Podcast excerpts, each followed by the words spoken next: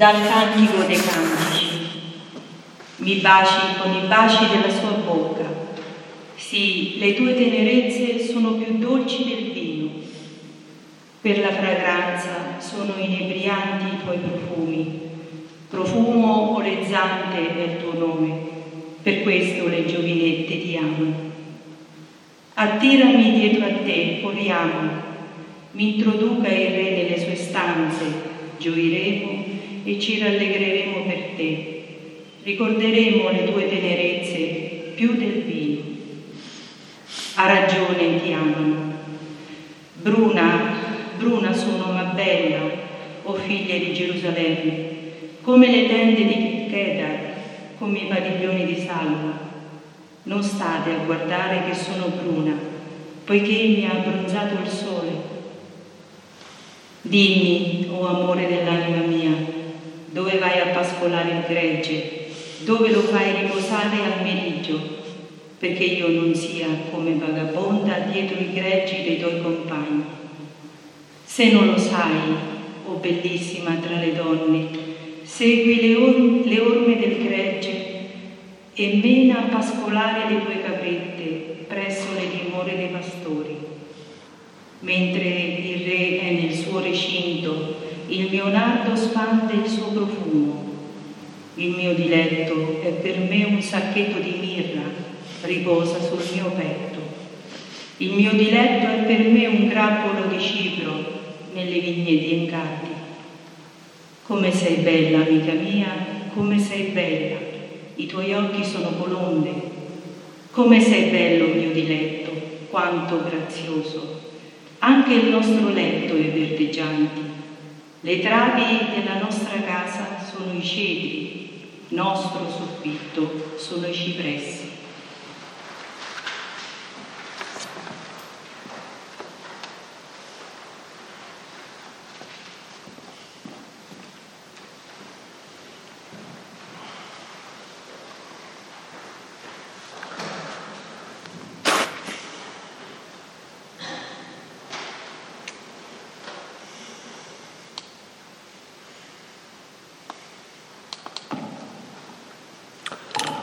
Sia lodato, adorato e ringraziato nel momento.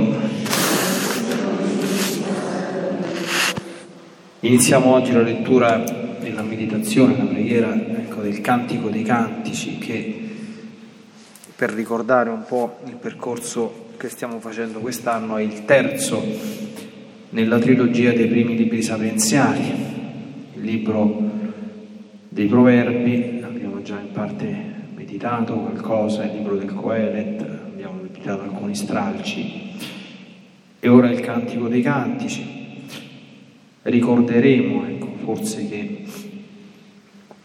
dai Santi Padri della Chiesa questo trittico era ben definito e ben considerato. Il libro dei Proverbi, detto anche il libro dei principianti, di coloro che si accostano al Signore, aveva lo scopo di gettare una prima luce sulla bellezza della divina sapienza, per attirare, per fare in qualche modo innamorare l'anima che si accosta a Dio. Il libro del Coelet, con una sua atmosfera un po', cupa, che abbiamo meditato nelle adorazioni precedenti, aveva invece il compito di fare il secondo passo, il secondo step. Non basta guardare e innamorarsi della sapienza, occorre distaccarsi da tutto ciò che è vanità, che è mondo, che in qualche modo impedisce all'anima di slanciarsi in volo verso l'unione con Dio.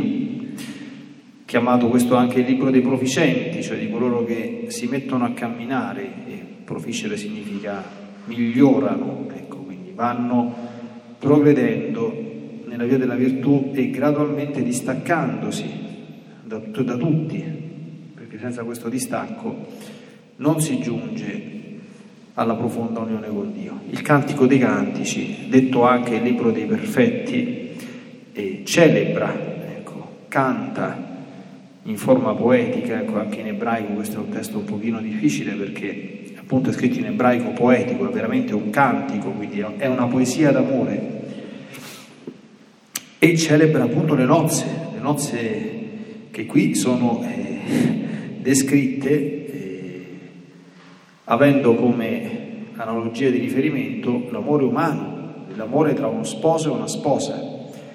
Le nozze umane, ci sono dei passaggi, forse li ascolteremo, io vorrei proprio ripresentarli senza sforbiciare un pochino il testo così come sono, e che sono forti, ecco, che appunto, come accennavo nell'introduzione, hanno indotto qualche autore un po' sprovveduto, qualcuno voleva addirittura toglierlo dal canone dei libri ispirati, questo libro, dice ma che cos'è questa cosa, insomma questo sfiora quasi l'erotismo, ecco, e c'era un certo imbarazzo insomma da parte di qualcuno, ecco. Chi però conosce la storia della spiritualità e della mistica sa molto bene che lungi dallo scandalizzare alcune cose sono in realtà verissime, nel senso che l'amore che c'è tra Gesù e l'anima che si dona completamente a Lui non solo è simile, ma è superiore a quello che c'è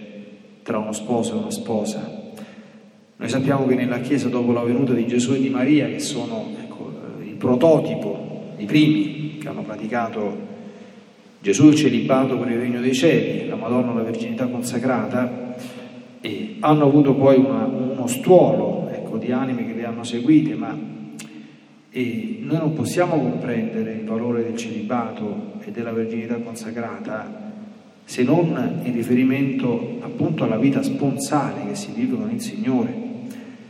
Cioè, molte persone pensano, dice, ma un celibe e una vergine è un uomo a metà e una donna a metà, perché non conosce la bellezza dell'amore, non sa cosa significa essere padre, non sa cosa significa essere madre, ma questo è vero solo se si rimane circoscritti nell'orizzonte umano, perché chi si dà, chi sente questa vocazione a donarsi al Signore, la avverte quando è autentica proprio come vocazione sponsale, cioè io non mi lego ad una creatura umana perché mi lego a qualcosa di più grande, e quel qualcosa di più grande evidentemente non vive di quelle manifestazioni, diciamo così, più basse di cui si nutre anche l'amore umano, ma è profonda, vera, reale, e giunge in alcuni casi, per alcuni, anche ad una sorta, come dire, di celebrazione celeste. Chi conosce gli scritti di Santa Teresa d'Avila e di San Giovanni della Croce sa che nel cammino di unione con Dio ci sono delle tappe molto precise che si chiamano proprio tecnicamente il fidanzamento spirituale, il matrimonio mistico. Quindi questo ovviamente non sempre rappresenta il cammino ordinario di tutte le anime, ma lo è per più di qualcuno chiaramente che si disponga a vivere questa cosa. Attenzione, perché queste cose non sono, cioè la verginità consacrata e il celibato per il regno nella Chiesa, come dire, visibilizzano questa dimensione, no? Quindi la rendono evidente, percepibile, ma non è esclusiva di chi abbia fatto queste scelte, cioè, perché altrimenti il Cantico dei Cantici dovrebbero leggerlo soltanto preti, frati, monaci, suore o vergini consacrate, ma così non è. Nella storia della Chiesa, ecco, è frequentissimo il caso di persone che sono vissute anche nel matrimonio e che sono arrivate alle più alte vette della vita mistica. Un caso abbastanza notorio, recentemente penso che sappiate che è stato aperto il processo di beatificazione, e credo ancora nella fase diocesana, è quello di Natuzza Evolo. Natuzza Evolo era sposata con 5 figli, ma insomma ne ha vissute di esperienze anche molto profonde, insomma, con il nostro Signore. Questo perché? Ecco, perché Dio ha creato l'uomo, noi, per un motivo molto semplice, per amore, per riversare su di noi quell'oceano infinito infinito di amore che Lui è, ha e vivono le tre persone della Santissima Trinità, in qualcosa di capace di riceverlo, noi siamo intelligenti e liberi, che fosse fuori di Lui. E questo amore che Dio ci dona, che deve essere accolto, Dio vuole che sia ricambiato, e si instaura quindi tra Dio e l'anima una relazione simile a quella di due persone che sono innamorate, che si amano. Ecco quindi anche tutto quanto il linguaggio dell'amore, cioè le prime parole, questo proprio nel libro del Cantico dei Cantici si apre con queste testuali parole: mi baci con i baci della sua bocca. Quindi immaginiamoli, ma come parola di Dio, i baci con i baci della sua bocca, insomma questa è un'espressione, come dire, un po' forte, no? E ripeto, qualcuno si è scandalizzato, ma si scandalizza solo chi non ha ancora ben compreso questa dimensione. Allora, gli interpreti, questa un pochino, leggendo questi primi stralci del primo capitolo, è un pochino un'ora di adorazione un po' introduttiva alla profondità di questo libro, no? Allora, i padri della Chiesa dicevano sono vari i livelli di comprensione di questo. Allora, qui c'è innanzitutto il canto di amore tra Cristo e la Chiesa come totalità. Cioè, San Paolo dice: Cristo ha amato la Chiesa dando la sua vita per lei, e la Chiesa ama Cristo dando la sua vita per Lui. La Chiesa come la totalità degli eletti. Noi vedremo e gusteremo pienamente la Chiesa soltanto dopo la risurrezione della carne, cioè quando il numero dei membri effettivi della Chiesa sarà completo e saranno tutti quanti splendenti nella loro individua e anche però collettiva bellezza. Quella è la Chiesa. E Gesù con la Chiesa ha un rapporto di amore totale. La Chiesa è nata dal costato squarciato di Cristo sulla croce, sul letto della croce. Ci sono dei passi dei padri della Chiesa molto molto bello. Ecco, questo è il primo livello, ma ciò che Gesù vive con la Chiesa lo ha vissuto in maniera unica con chi? Con la Madonna. Anzi, qualcuno ha detto che in realtà il Cantico dei Cantici è il canto d'amore tra Gesù e Maria.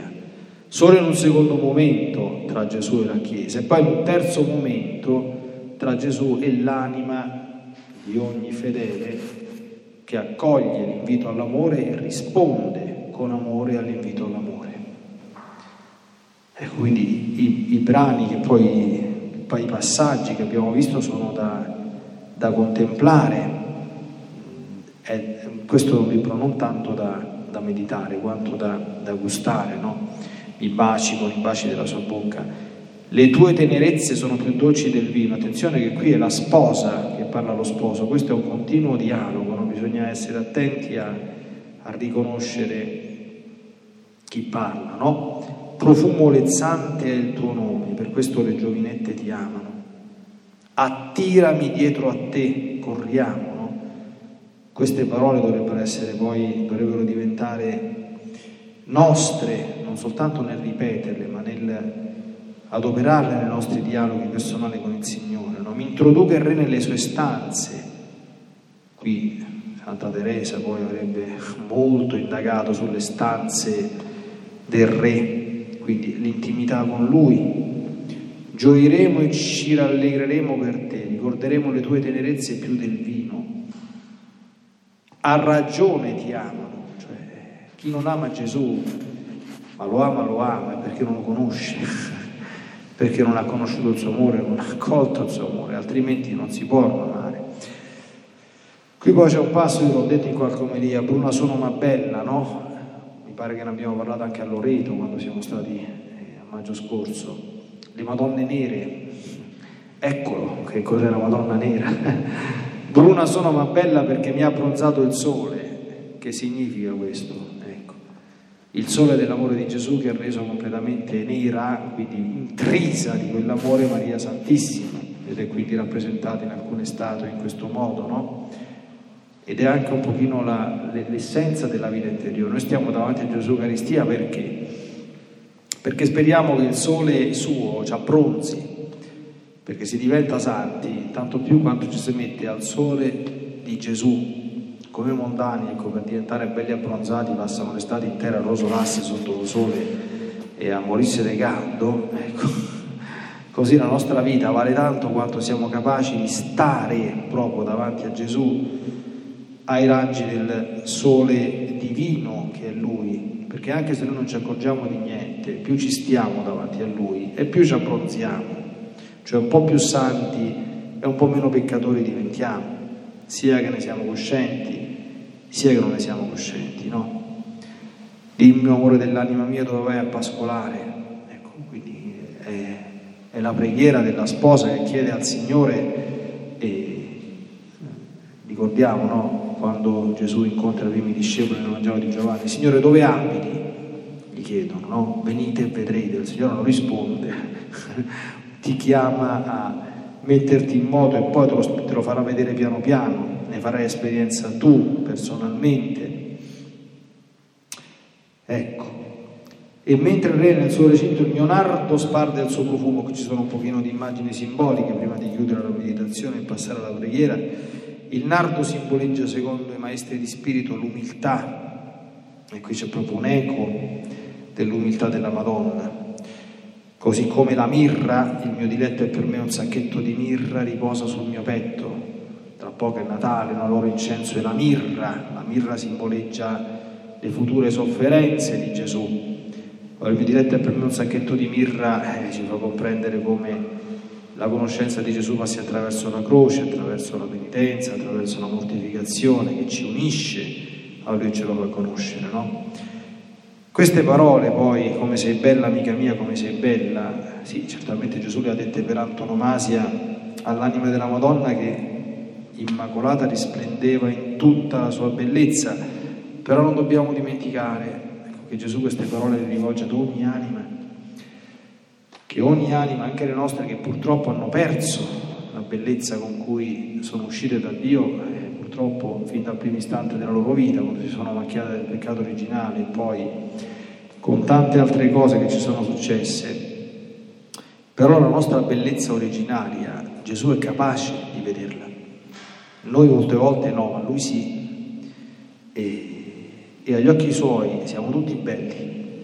Ecco, è vero che siamo diventati abbastanza bruttarelli, ma vivendo con Lui la nostra bruttezza, che è sempre acquisita, non è venuta da Lui, viene sempre più smaltita, ecco.